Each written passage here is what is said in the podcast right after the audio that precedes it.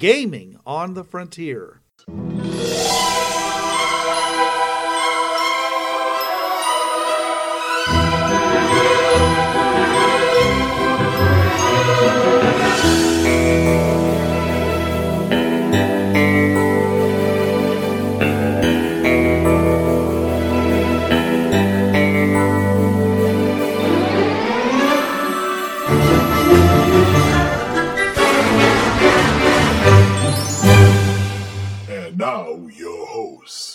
This is Bruce. This is Trav. And this is Jonathan. Welcome to Gaming on the Frontier, your podcast of hearing a strange thing at night, going downstairs and stepping into acid and realizing that the battery from your car has decided to go for a snack. Yeah, but what happens when your uh, fire elemental leaves and you can't take a hot shower now? Oh, you should have taken care, better care of your appliances. That's right. That's right. You know, there there has to be boundaries and rewards. So, anyways, uh, just just remember, dogs are just children that never grow up. Welcome to Gaming on the Frontier. This week we are talking about adding magic or magical beings, you know, or whatever you qualify as magic, okay, to technology. So I guess the first question we need to ask is where is this appropriate and where is it not? Okay, because I've you know I, I, I we have an ongoing thing about you know getting your peanut butter in my chocolate and my chocolate your peanut butter and sometimes it's good and sometimes get your damn peanut butter out of my chocolate. so what do you think? Jonathan, you've been you've been asleep at the wheel for the past what six sessions? Get Sleep or dying. get yeah, that's right. Yeah, that's right. Uh, John Jonathan has uh, came down with COVID, and uh, we we all wanted him to return. So uh, uh, we, sent him lots of positive energy, and uh, And you sent so much that the strep bacteria got a hold of me. yeah, see, there you are. You know, well, that's because see, you know, unfortunately, we cannot we cannot create any actual living waifus. You you you know you have to get those on your own, and supposedly you have one of those. So I don't know why. Uh, And then we had children's, and the children's went to school and brought back the strep. Yeah. yes, yeah, yes, yeah. yes. The school started. That's always a fun time for parents. All right, but back to back to our podcast. Uh, so, uh, you know, let, let let's hear it, uh, Jonathan. Where you know where's where's it appropriate? Where is isn't it? Um, so adding some magic into your technology, I would definitely say works within Bureau 13. Um, because we already have that that tradition of, you know, if it's if it all the stories are true. So if you could imagine it, there is no reason not to throw it into Bureau 13. And I would say most almost any other like modern supernatural unless you're doing something very specific like you know, a modern supernatural that only has vampires or, you know, werewolves or something like that. Okay, that sounds a little vague to me, Jonathan. I'm sorry. Mhm. Uh, see, so let me try to help you along. Any Okay. game where you have magic and technology existing both in the same game, and they're both something that can be developed and, and operated, there's a chance for them to. Um, to feed, not feed off of each other, to uh, you know, Compliment. Well, complement or even um, merge with each other. So, Right. what are some games like that? Okay, so I've already mentioned Bureau 13. The other one I can think of, well, let's see, where you have magic and technology side by side. Um, I'd say I can think of one D and D setting that uses that, but for the most part, D and D in general is they usually shun the technology aspect. Oh, you're talking Eberron. Yeah. Eberron. Oh, yeah, love that- one where love they, they kind of embrace the technology, but other than that, yeah, almost every other setting they they're like technology. What's that? Yeah, I mean, it's it's, I mean, your your classic D and D setting is mid, is medieval, like the year one thousand or, or Yeah, it's- earlier, it's- where they understand stonework, they can make bridges, they can make buildings to a certain extent.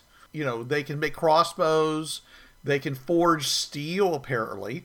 outside of clocks, maybe they have no clockwork mechanisms. They don't Hmm. have any kind of uh, uh, of a Let- reciprocating Early kind of thing. Renaissance, yeah. Not, I mean, not even a, a well. Well is something you drop a bucket into. It doesn't, you know, or you divert a stream and you might send it across an aqueduct to spray down various places and you know and such. But you don't like pump it or anything. If you know, that's that's something Yeah. that's um, you, that requires magic to do. You know, so either either you do it with magic or you do it with something else, but you don't merge them together. Is is my uh, my feeling about D and D? Now, it, you know, I'm not saying if your campaign does that. I'm not saying you're wrong.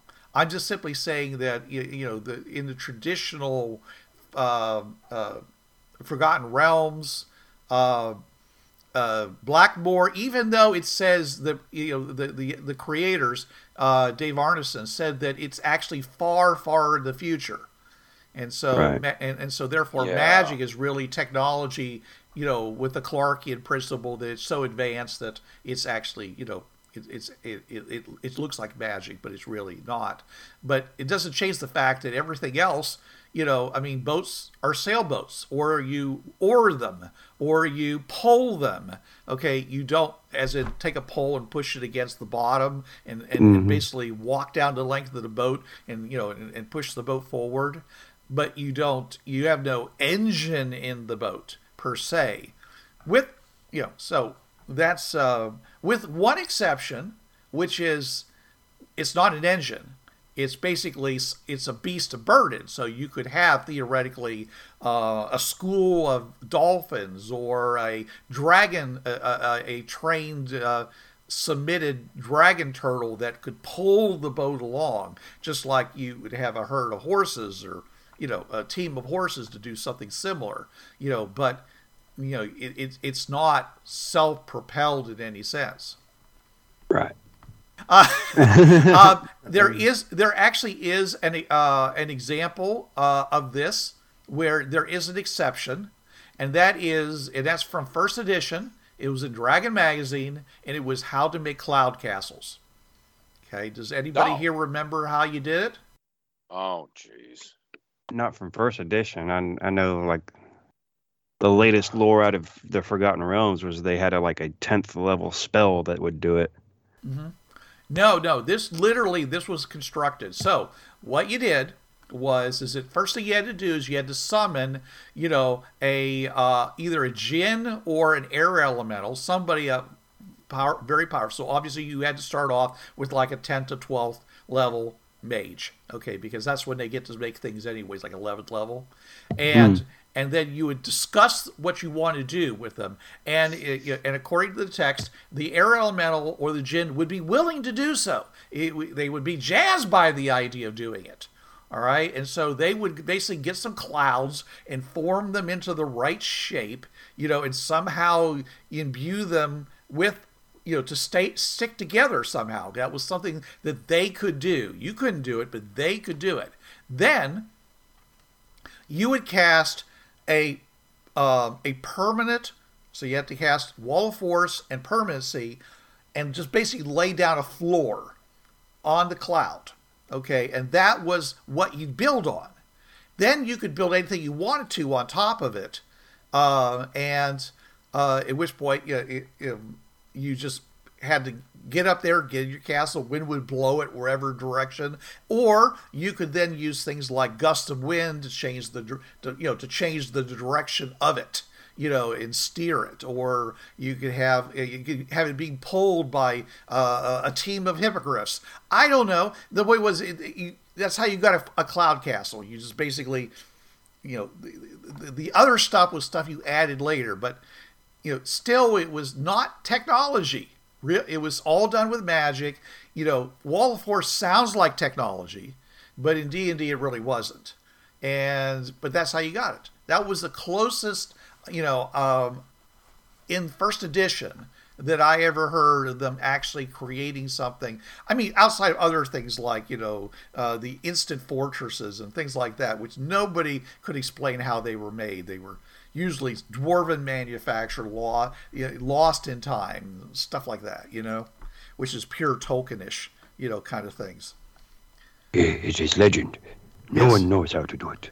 Yes, this is all you know. They, you know, it was lost to legend, lost in time. You know, the dwarves today just don't have the skill of their forefathers. Yeah, so forth. Yeah, so it's you know, it's, it's why that's why you should never kill a lich because those things probably been around long enough that they would probably know the answers to these things. So it's like because they're like thousands of years old, right? You reform the lich. You put him in prison. You say, "All right, I'll let you out. I'll let you eat a few souls if you, you know." Because he's not bad, he's just misunderstood. you know. Well, you, you, you under it's just like a lion, okay? You understand its nature. You put, you know, per, you put, you know, borders and boundaries in place so that he so that they can thrive inside them and then everybody can be happy, right? Exactly. Yeah. They just want to create the ultimate spell that destroys all the gods. I mean, just let them work on it. Let let them work on it. They'll leave you alone.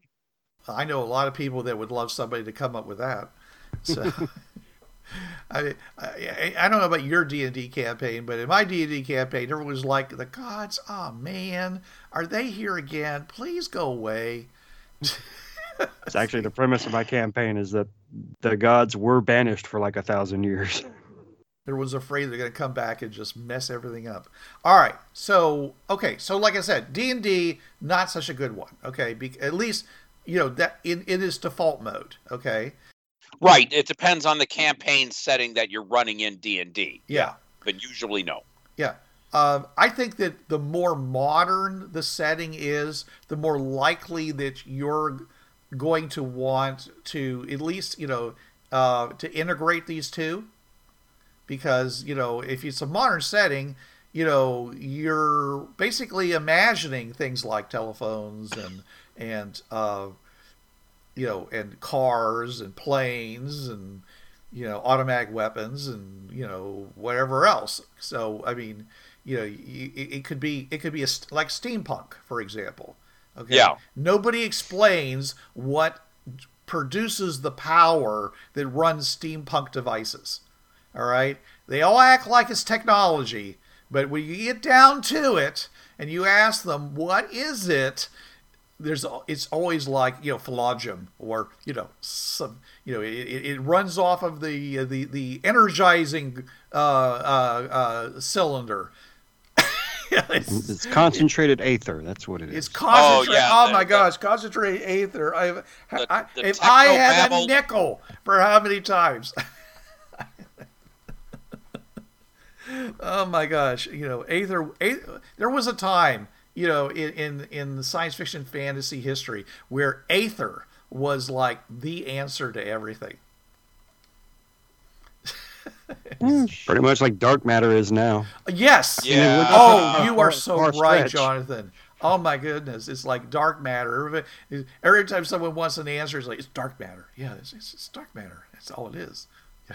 It's like, It was like Mass Effect dark matter. It, it or anti gravity and psionic powers. yeah, Both at the same time. what's the other one? Trav, if it's not dark matter, it's what? Oh, jeez. I'm blanking. Yeah. Quantum physics. Oh, Yeah. yeah. Anything quantum in Quantum, front of it. yeah. I have a, I have a quant. I'm using a quantum drive. It's it's it's a you know quantum communication. You know, I have a quantum floor. You know, is it there? Is it not? Just depends. I, I will give credit. Uh, if anyone has read, I just listened to the audiobook for Three Body Problem, which is uh, one of the new sci-fi books. It's it's getting some love. And and, and it, it- it's it's it has nothing to do with you know with uh, romantic relationships, right? No, it is it is about the physics, you know, orbital mechanics, three body problem. But I'll give them credit. And that one, it wasn't dark matter, it wasn't quantum physics, it was string theory physics. Oh yeah, yeah. String theory. That's the other one. Yeah, yeah. That's the new one that's going to come up. So you know you, you you're gonna have the you know the, the the triple threat, the trifecta, right? You know, dark matter, string theory, and quantum physics, all in the same story. And you know that that that that story is either torpedoed from the start, or it's going to be awesome because there are literally no limits now.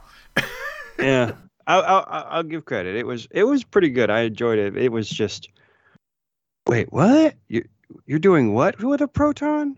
What? It was it was weird, but I loved it. Neutrons are just protons and electrons that got just a little bit too touchy.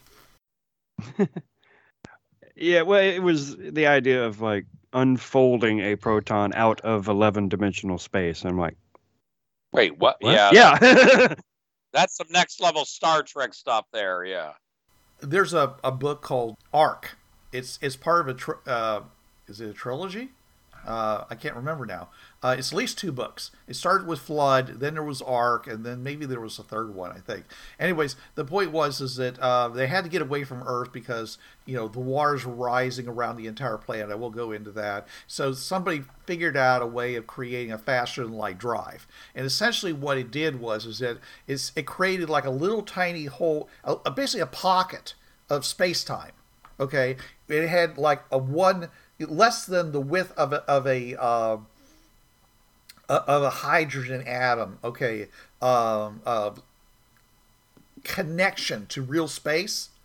So, but it was still connected. So you could basically go from real space into this little pocket that you created with your, you know, your your your drive. You know, not magic, but drive. You know, and uh, with you know because it had math involved in it. And uh, anyways, uh, the and and that got you, you know, and that and that way they were able to travel faster than light in real space, because nothing they couldn't run into anything. First of all, secondly, Yeah. all their mass was hidden, so all they were really doing is moving the opening along, which was just kind of like folding space a little bit. It wasn't real. The mass that they were moving wasn't in real space, so they were able to travel many times faster than the speed of light, and then they were able to go to another solar system. So They're not having to push the inertia of a whole ship. Right, right, right. And of course, when they pop back out, of course, they they had the same inertia they had when they went in. You know, so they relatively easy at that point to slow down or you know match it with a new solar system. So, where was I going with this? Um, anyways, it's it, it, it it's but it was that kind of like magical. Somebody came up with the idea they wrote a lot of math in the background and they made the ship and you know and it and it worked. And yay we can we can now flee this planet and go to another planet and colonize because you know otherwise we're all going to drown. So that was that was the plot that was that was the premise.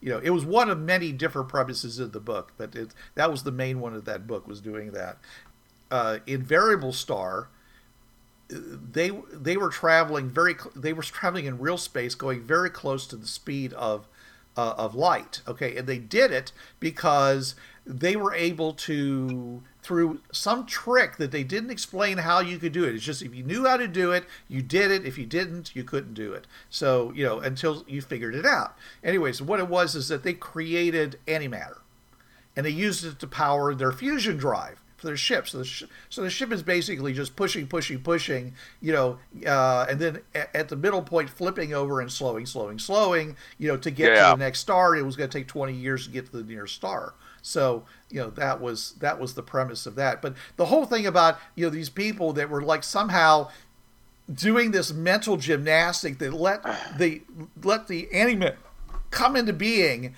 and and go where it was supposed to go. And, and they had like three they had like three people and they had eight hour shifts. But then some something bad happened to one of them, and then they had like two people trying to do twelve hour shifts and getting exhausted, and then something happened to the third one, and then the third line just couldn't do it, and just and the ship's just adrift in space until somebody else can figure out how you know how to do it so that person can like at least trade off on 12 hour shifts again you know so that that that was what happened to a lot of these colony ships was at some point something happened. They didn't ha- they didn't have enough people who knew how to do the trick. And and the weirdest part about the whole thing was the handoff. Because when you you, when your shift came in, the person who's in there has to hand the process off to you, and you have to keep it going.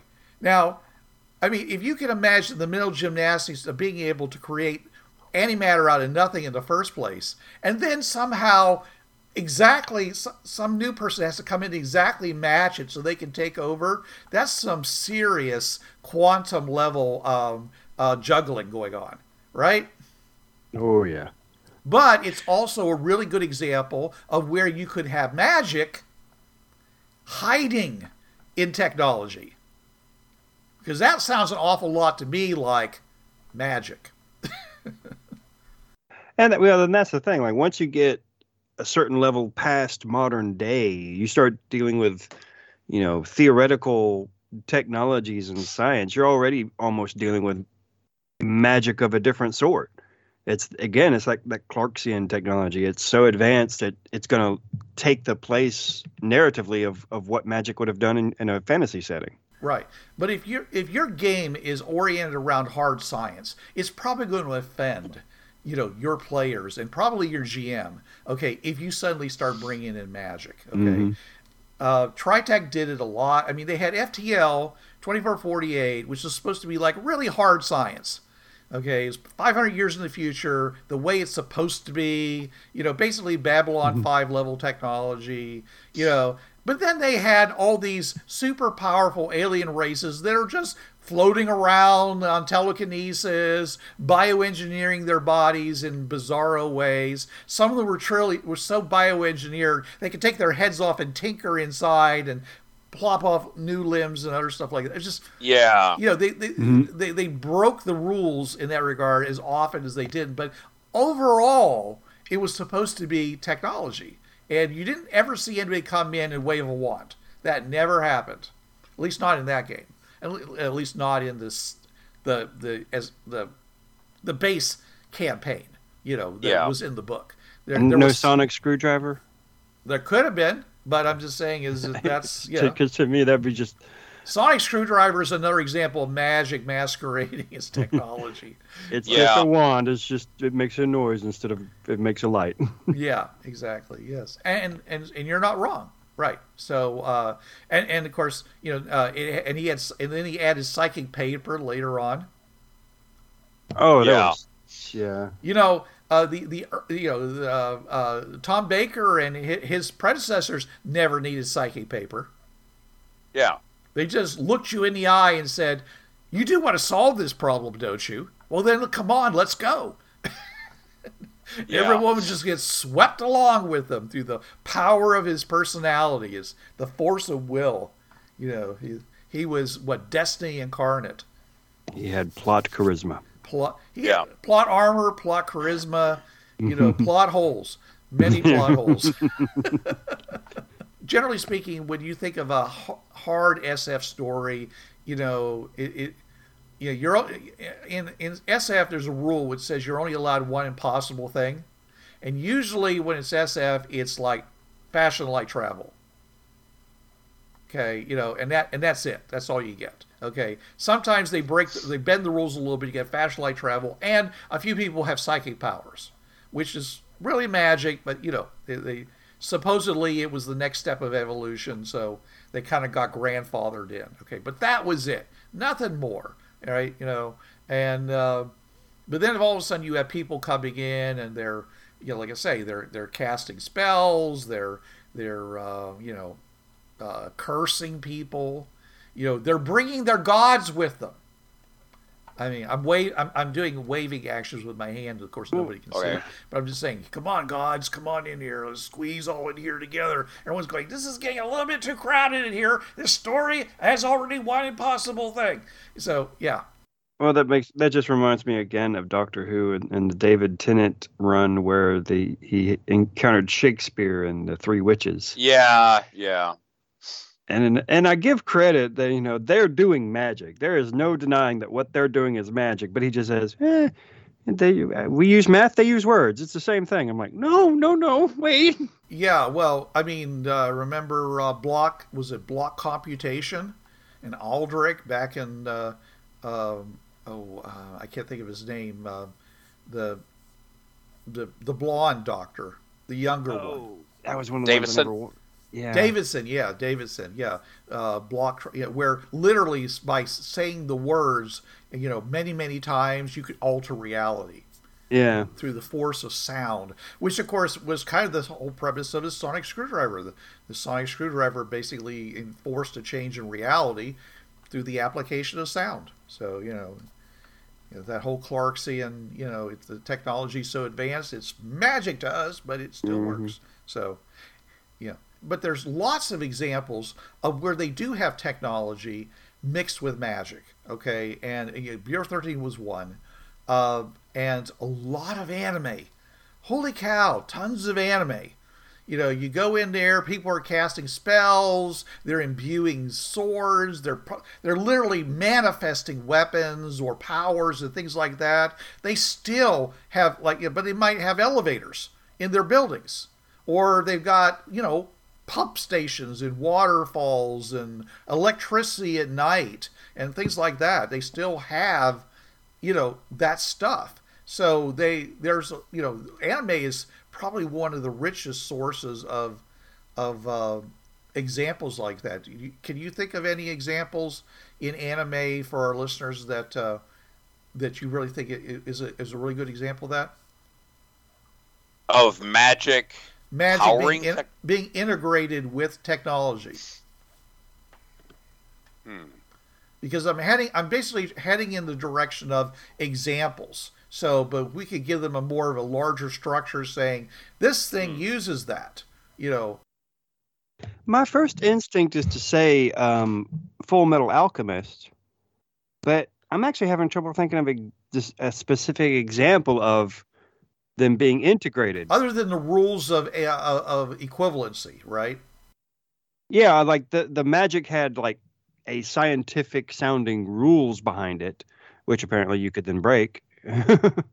but yeah, I was trying to think like they used magic to create technology because I mean there's examples of them like using magic to create guns and and radios and stuff like that, but I don't think I've ever seen one where they were integrated. Okay, how did they use magic to create a radio? Well, like literally, it was just they would get the the component parts and use magic to assemble them. So it wasn't literally creating a a a, a an item. It was doing a quick manufacturing. Oh, okay. It was like, okay, we want to make a gun, so I need this much steel and this much, uh, you know, tin or aluminum, and then this much gunpowder, gunpowder, and or sulfur, and and this much Yeah, you were yeah. So you're basically using magic as the um, as the mystical intelligence required to assemble something that nobody knew how it worked. The magic just told you told you what you needed, and then once you had all the parts, then the magic would construct a device. I don't know that because I think even then you still had to know how it works in order to do it. I think it was honestly more of the magic just acted like a small portable nano factory. Because even then, because even then when you were doing things, if you didn't know how the gun was supposed to be shaped, you wouldn't make it right. I don't think the magic did anything. It literally was just it would break down and reassemble them uh, the atoms in the way you wanted, and that was Oh, it. okay, okay, okay. all right. Trav, you got anything? Oh God, let's see. I mean, relatively, I've probably watched less anime than all of you guys. Um, magic in place of technology. No, magic being integrated in technology. Oh, in that case, then Robotech, the Invid Regis and Regent, where they could just with a wave of their hand they make mecha. Really? I didn't know that. Yeah. Oh no, no. In in I mean the the Invid Regis and okay, Reader's Digest is down. Everyone knows what a Robotech geek you are. Um, the Invid, the race that conquered the Earth a third time and was the basis for New Gen. The cockroaches from outer space. Yeah. Crabs. Yeah. Yeah, yeah, yeah. The the crabs. Yeah, the uh the Invid Regis and her male counterpart, the Regent, during the Sentinel saga, they could just wave a hand and oh look, we've created Invid hives, we've created the inorganics, we've created uh mecha for our little slug-like because the Invids were like three foot tall slug beings, and so in order to get their protoculture back, the Invid just transubstantiated them. Transubstantiated her entire race into a warrior race, creating these various types of mecha and starships to go across the spiral arm and just fight the Robotech Masters. And when they came to Earth, how were they creating things out of nothing? I mean, there's literally that's I desire a starship, and bam, there's a yes, starship. yeah. The Re the Regis was that powerful. Okay. Okay. It just she it was matter. she didn't have to know how. She could just simply say, uh, "This is what I want," and and Yeah, and, yeah. and and it would it would you know the universe would accommodate her.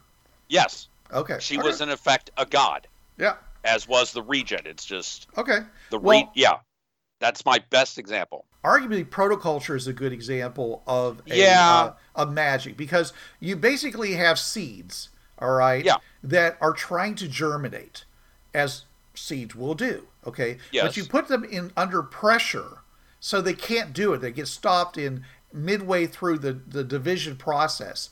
And because of that they because they keep trying it produces an immense amount of power. So now you have basically a I don't know how they got from that to like anything that would power something, but it produces power which can then be harvested by these mecha to first of all move and One seed they said could power New York City for like ten years, clean and effortlessly, no side effects, no. But also, it somehow imbued machines with the term I always found was biomechanical fluidity. That's why these mecha could move as smoothly as a human. It didn't do the clunky robotic move. It moved as you did. And just yeah, that's magic. That's Yeah. just Okay. Yeah. So I think Robotech's a good example of that. They just don't call it magic, but really, when you look at it, the whole thing is based upon this this basically impossible devi- uh, uh, thing, the, the the protoculture. You know, now, you know, be, because in the in the early Robotech, of course, they didn't they didn't have that. You know, they they they were just using giant robots you know, and that were clunky and all the rest. And they were still powerful enough. They had fusion engines and such, but the earliest ones didn't have the protoculture. They they that was still hidden on the uh, on the big giant spaceship, yeah. and that's why the Robotech masters were chasing after because they wanted they wanted that was The protoculture matrix, yeah. Right, they wanted it, you know, but nobody, the Earth people didn't even know about it. But yeah, later on, sure. So yeah, so that's a good. I I think that's a good example of that, uh, where something basically generates an entire uh, technology, uh, you know, by always requiring you know this stuff to be part of it because it provides so much into the equation that they would be fools to use anything else, right? Yeah. Right. Okay. Uh, the example I was thinking of was the devil was a part timer. Oh, that's one I haven't seen yet. I'm not. Go- I'm not going to give the Japanese name because I can't pronounce it. okay, but essentially, uh, you have this this guy who's the devil, and his number one minion, and they leave their dimension and they come to this other dimension. He doesn't have all his power and stuff like that, so he has to get a job. So he gets a job at what's essentially a big box store. Oh, jeez. Okay, and but in the big box store, they're, they, they, they and they sell refrigerators and they sell you know mixers and all these things like that. But and they're all obviously technology. I mean, they're all you know what you'd expect, right? Except they're all powered by something magical. Okay, there is a box that has a magical a magical power generator.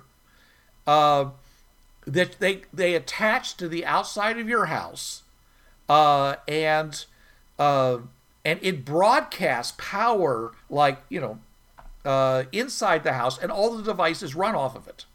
So you have all these devices that are essentially just you know uh, receptacles. They're they're essentially like radio receivers of this power, and everything is run off of these power mana boxes that they attach on the outside. The entire civilization is based on that: planes, cars, everything. So you know, and depending upon depending upon the quality that you get, you either get more power or you get better, you know, um, uh, more power or more reliability.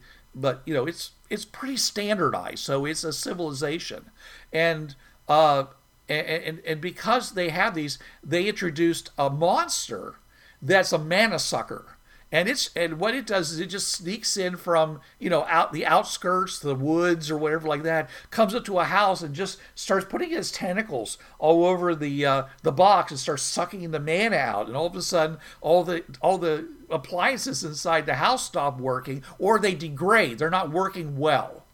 And they start bringing them back to the big box store saying my my uh, mixer, you know, uh, is not working right. You sold me a defective mixer. And they're like, oh, no, sir, I'm sorry. We will replace that immediately. And then they're like testing the mixer. It's perfectly fine. What's wrong? This can't be right. I mean, the mixer's fine. Why is he having trouble? And they go out and they and they and they find the the monster sucking away at the at the a generator and then they have and there's a big fight you know the devil gets to use his powers a little bit you know because he's you know got all this power you know and and, and when that's over and done with he still has to come back and report in to the boss lady you know who basically gives him a pat on the head and gives him a promotion and then gives him three more people to train. And he's like ah.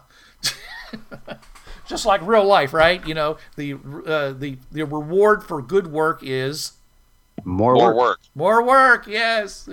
We're all Or waiting. what's that term? No, no, no good deed goes unpunished. Yeah. No, Mhm. right. But see that entire series. I mean, it's it's it's only like twelve episodes, you know, and I I, I would like to see more. But yeah, it's it's all based on the idea that that they have these magical generators that use like broad, that produce broadcast power that you know it's like just like Tesla wanted, and it just Yeah. runs all Yeah. the technology, you know, in and and you so you basically ha- you know sign a contract with the people who make the power generators when you uh, and then you just go to the big box store and buy whatever appliances you want that won't overload the supply of power being produced by your generator. So you know and and they and the and the the the power company is is responsible for replacing the the uh, defective generators and maintaining them and you don't actually own your own generator nor would you want to because you know they do go bad over time they degrade reminding me now of a setting that I dabbled with in an old Friday game.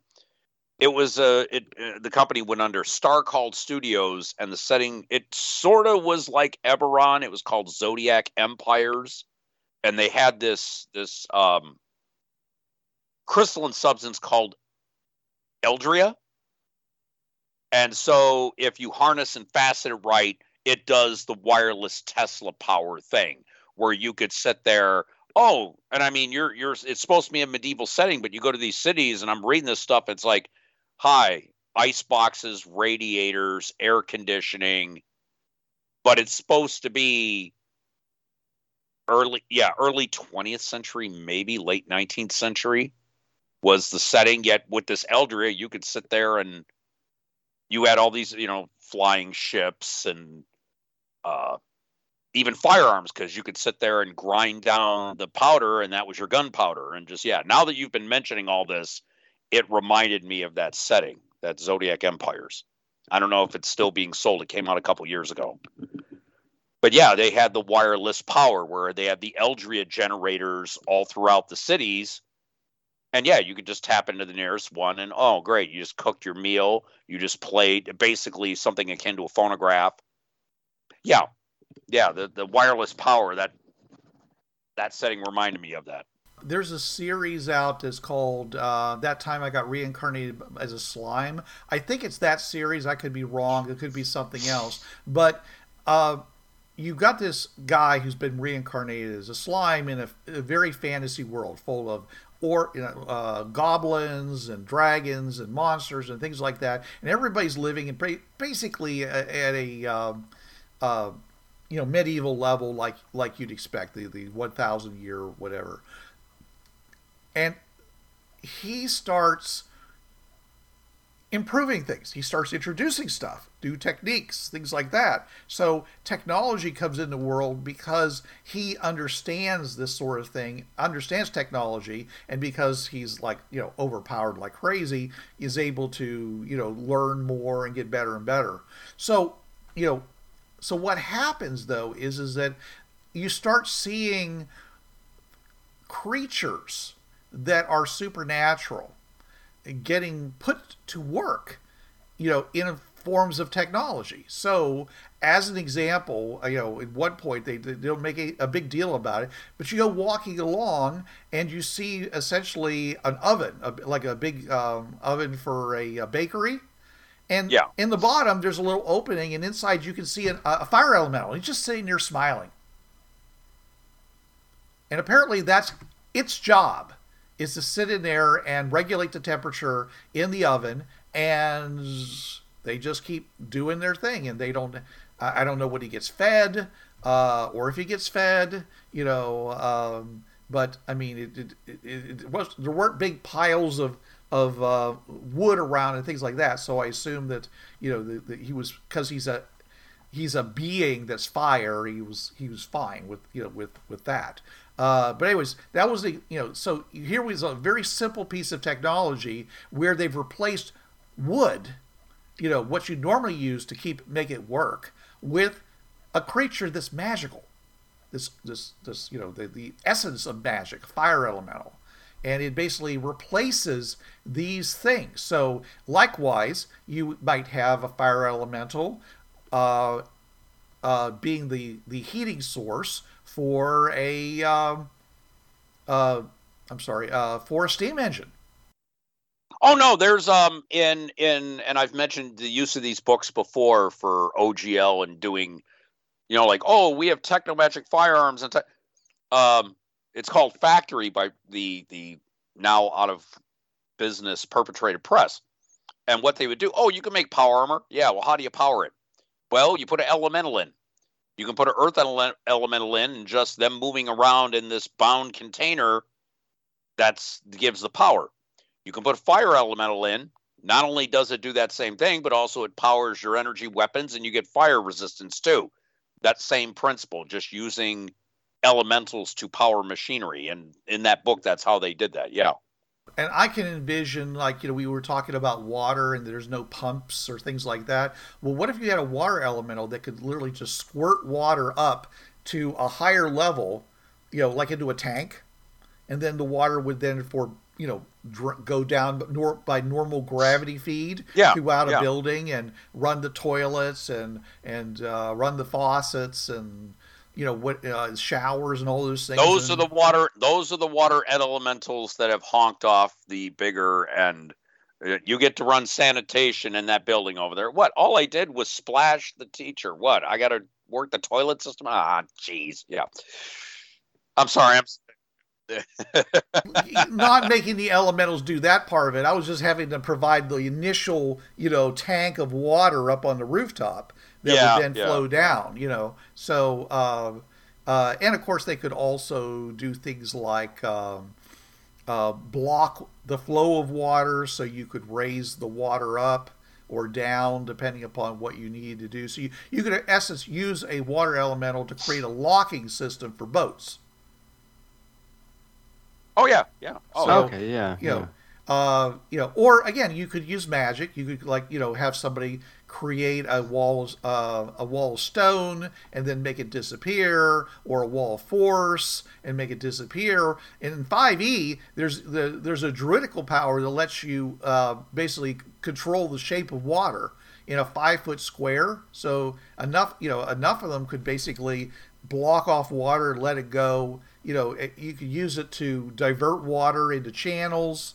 So rather than you, you know, uh, and if you put this into some kind of a uh, permanency kind of thing, where you know, even something that rotated on, you know, uh, as a clockwork mechanism, and then would change. You know, this part gets so much water, then it moves to the next part, then it moves to the next part, moves to the next part. You know, you could still, you know, uh, you know, have that. You know, or, um, and it would be Oh, magic God. that was making, helping to make the technology more effective.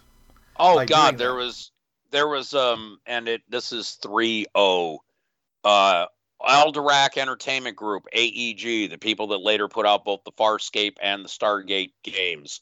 They had and it was one of their their their uh help books and they had in it the setting it was Novo something, but it was supposedly oh, it was um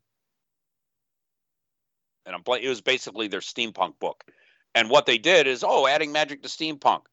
Oh, okay, yeah, we have elemental plane of fire gates, and the heat is sent through to heat this and do this and run the steam engines. Oh, we need to make sure that our air is always fresh and clean and there's no pollution.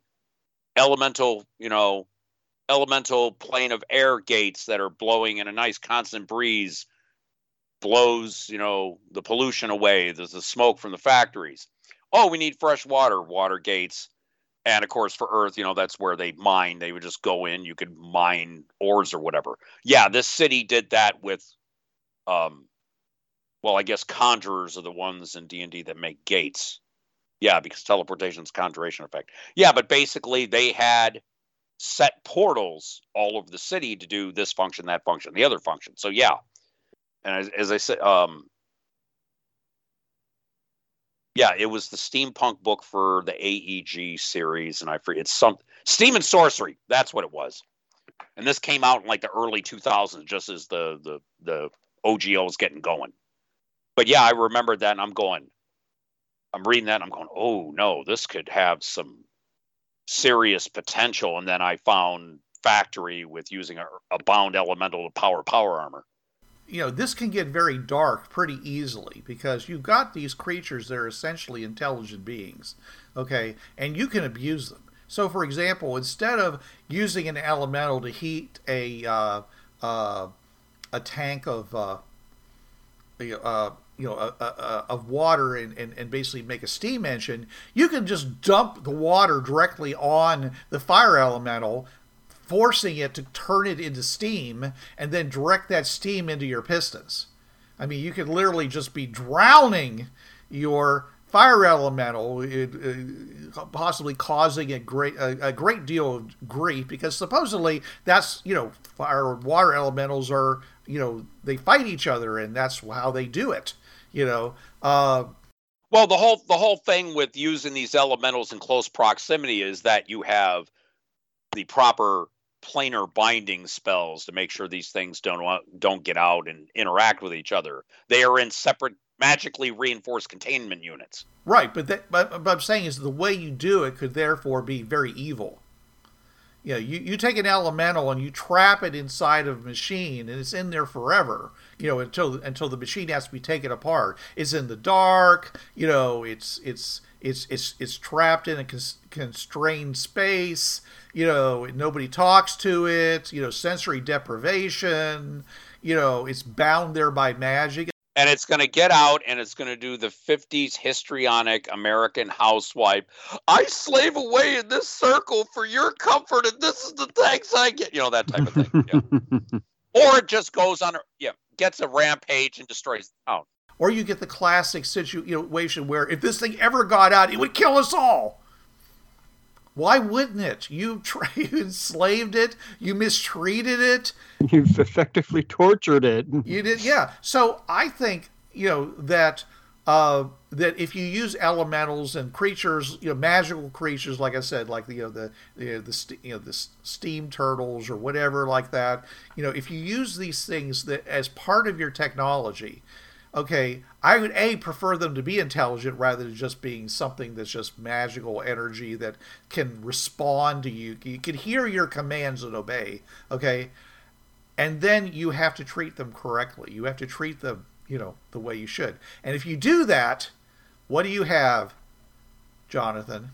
Uh, indentured servant at, at best.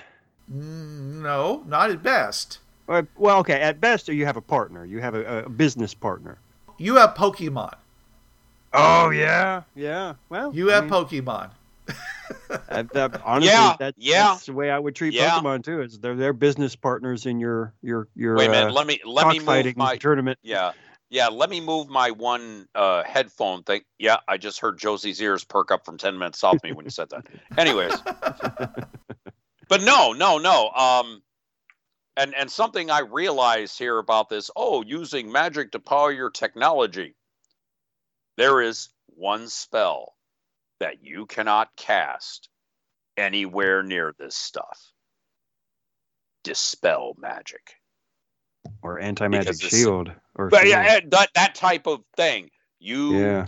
cast that in some type of elementally bound engine, good night, Irene. Game Well, end game. Yeah, Again, at best, elemental- it's, at best grab it's going to hurt the elemental or uh, hurt the magic. Oh, it's not going to hurt the elemental. It's going to release them from the confinement because it's And well, some that's type the of like- thing. Again, if you've if you've developed like a, a business partnership, then yeah, you where you don't need to okay. bind it. Yeah. Yeah, Yeah, if, if, if you if you've got a, a, a give and take kind of situation, then yeah, you'll probably be all right in that case. But yeah, if you've if you've trapped them in there, Yeah. and, and that was something I was going to say is if if you do have it as a like a if you're enslaving these elementals, you would probably want to have some kind of you know fail safe system where if the containment fails, they're instantly banished back to their home realm. Yeah, that would be the best thing. And see, when you have these types of magically powered technology, you're going to need that that that backup because you're going to also th- this is not something I mean at the most you might have like one eccentric wizard wait a minute, you have this device. Wait, water comes through this pipe. You turn this knob, the hot water comes out, and this knob, cold water comes out. Well, yeah, over here in this tank, I have a fire elemental bound under it, and over here under this tank, I have an uh, an ice para elemental here, and it keeps the water nice and cold. Now, that's usually one person doing that. In order to have something like that, you're going to need a massive infrastructure of magic you're going to have like oh yeah yeah the conjurers guild yeah the conjurers union is fighting for more pay because they're having to constantly trap elementals and some of them don't want to be trapped yeah they're wanting better medical you know you're going to have a very present day uh, uh, think about it yeah Well, uh, you, conjuring conjuring elementals is never a easy thing to do because you got to be careful because you start with the Conjurers Union, and then next thing you know, you got the Elemental Union. Well, if the elementals, you know, if they're just these creatures, now if you're making the elementals intelligent, Yeah, yeah, then yeah, that's why. That's why, folks, the best thing to do use undead. They don't form unions. Anyways, then you got the Mm. necromancers union. They're all bent out of shape. Okay, I, okay, okay, I gotta say, uh, you know, there's lots of intelligent undead.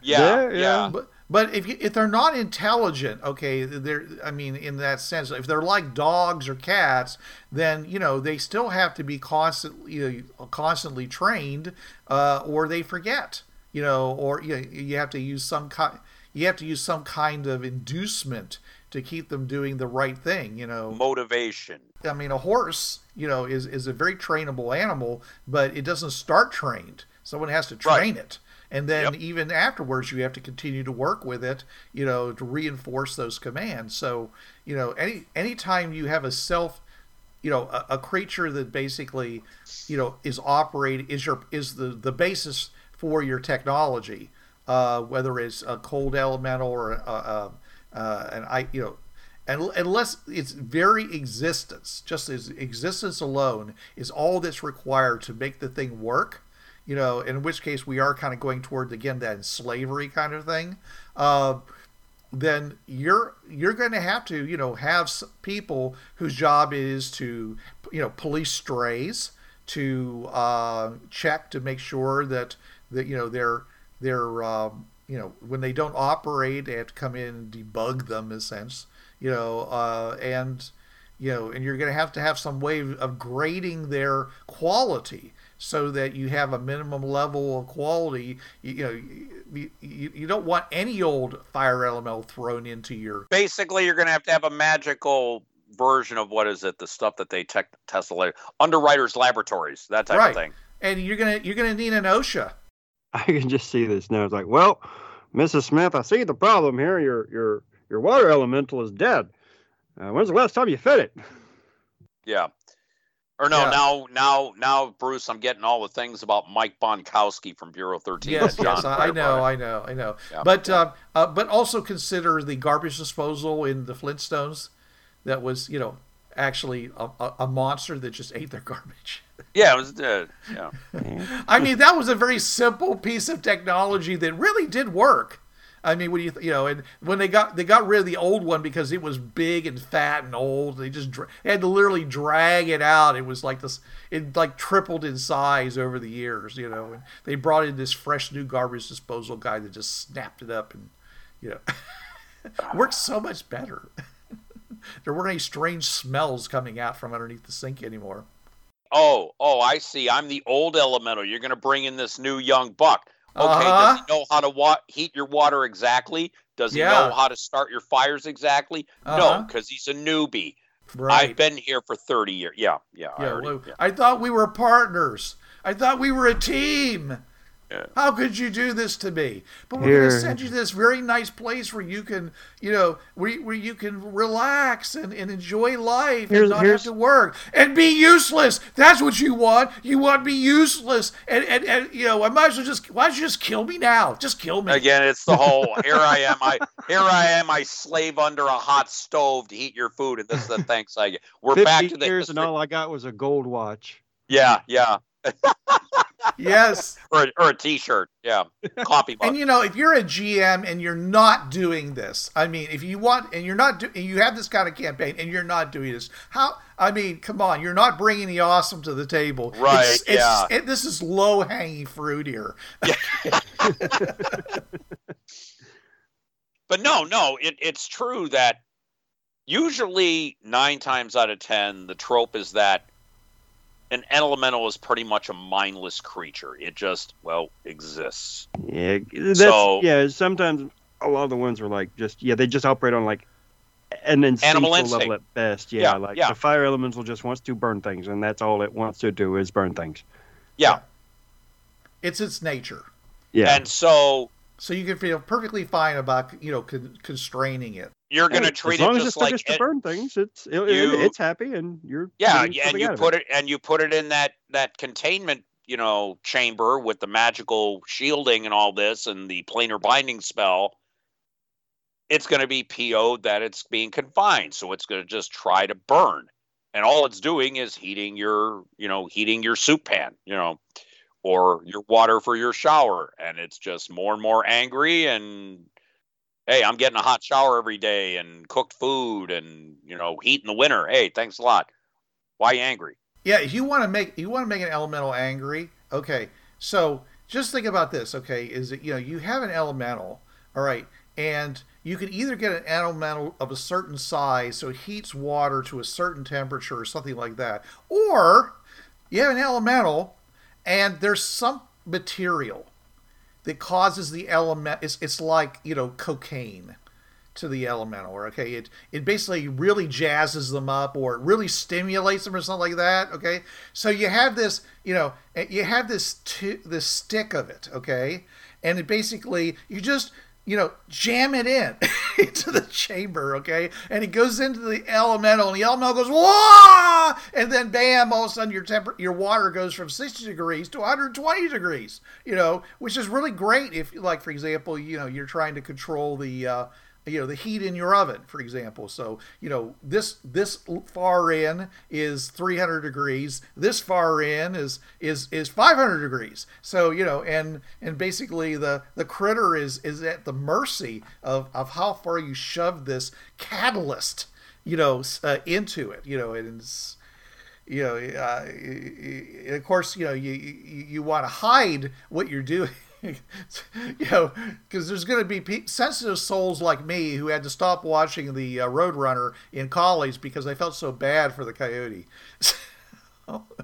Just the idea is that we are jamming something into this elemental to make it perform, you know, strong uh, uh, on a higher level. That how do we know we're not hurting it? How do we know it's not suffering? You know, I mean, you know, how do we know we're not getting addicted to it? And and then at some point it's going to be like, you know, it's not going to work anymore because it's, you know, in which case, Oh, there's a setting idea and a campaign idea.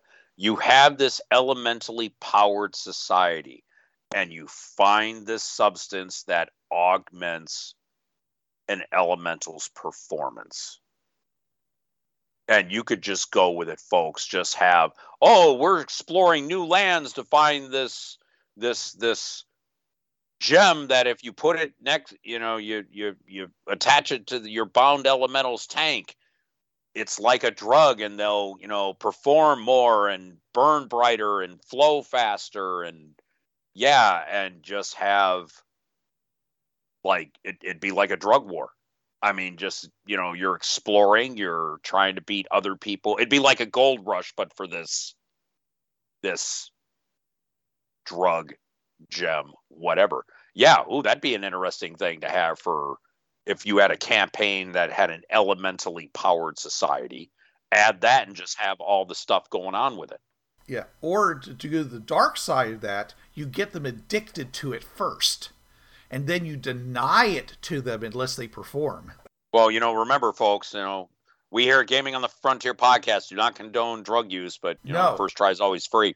Yeah, yeah. Anyways, I'm just saying you see that, and, and the reason I mention these things is because there's going to be societies where they're they're evil. You know, they use their their either there was there's evil intent or things Get corrupted. got corrupted okay and then there's going to be evil and and and sometimes and it can be a very slippery slope. And they and that gives your players a reason to fight against the status quo to join you know to perhaps even try to rally the populace against you know this and of course you're going to get the well what are we going to do if we don't have our elementals to do whatever will we you, you want us to live in the dark ages you know I mean, you know, the the wheels of industry will grind to a halt. There'll be starvation. I mean, Yep. you, just like we hear today. You know, when we talk about things like oil. All right, Yeah. they, would, they would be saying the same things. And You can and you, and you could just use all that same arguments. By the way, you know the status quo people can use the same arguments they have for coal and oil. Use that for elementals. It's it's easy peasy. I've Yeah. just gotten in my head the the image of PD, people for the ethical treatment of elementals. Nice. There you go. Yes, I'm sure. I'm sure there's an even classier version of that. You know, that's really really zings. You know. This is Bruce Sheffer saying there are a million, million worlds out there, so go explore them. And this is Trav. There's a reason why it's called gaming. It's for having fun. Gaming on the Frontier podcast is wholly owned by its hosts. It is released under the Creative Commons 3.0 license. No commercial reproduction and any use of any element of the podcast must be attributed to the Gaming on the Frontier podcast.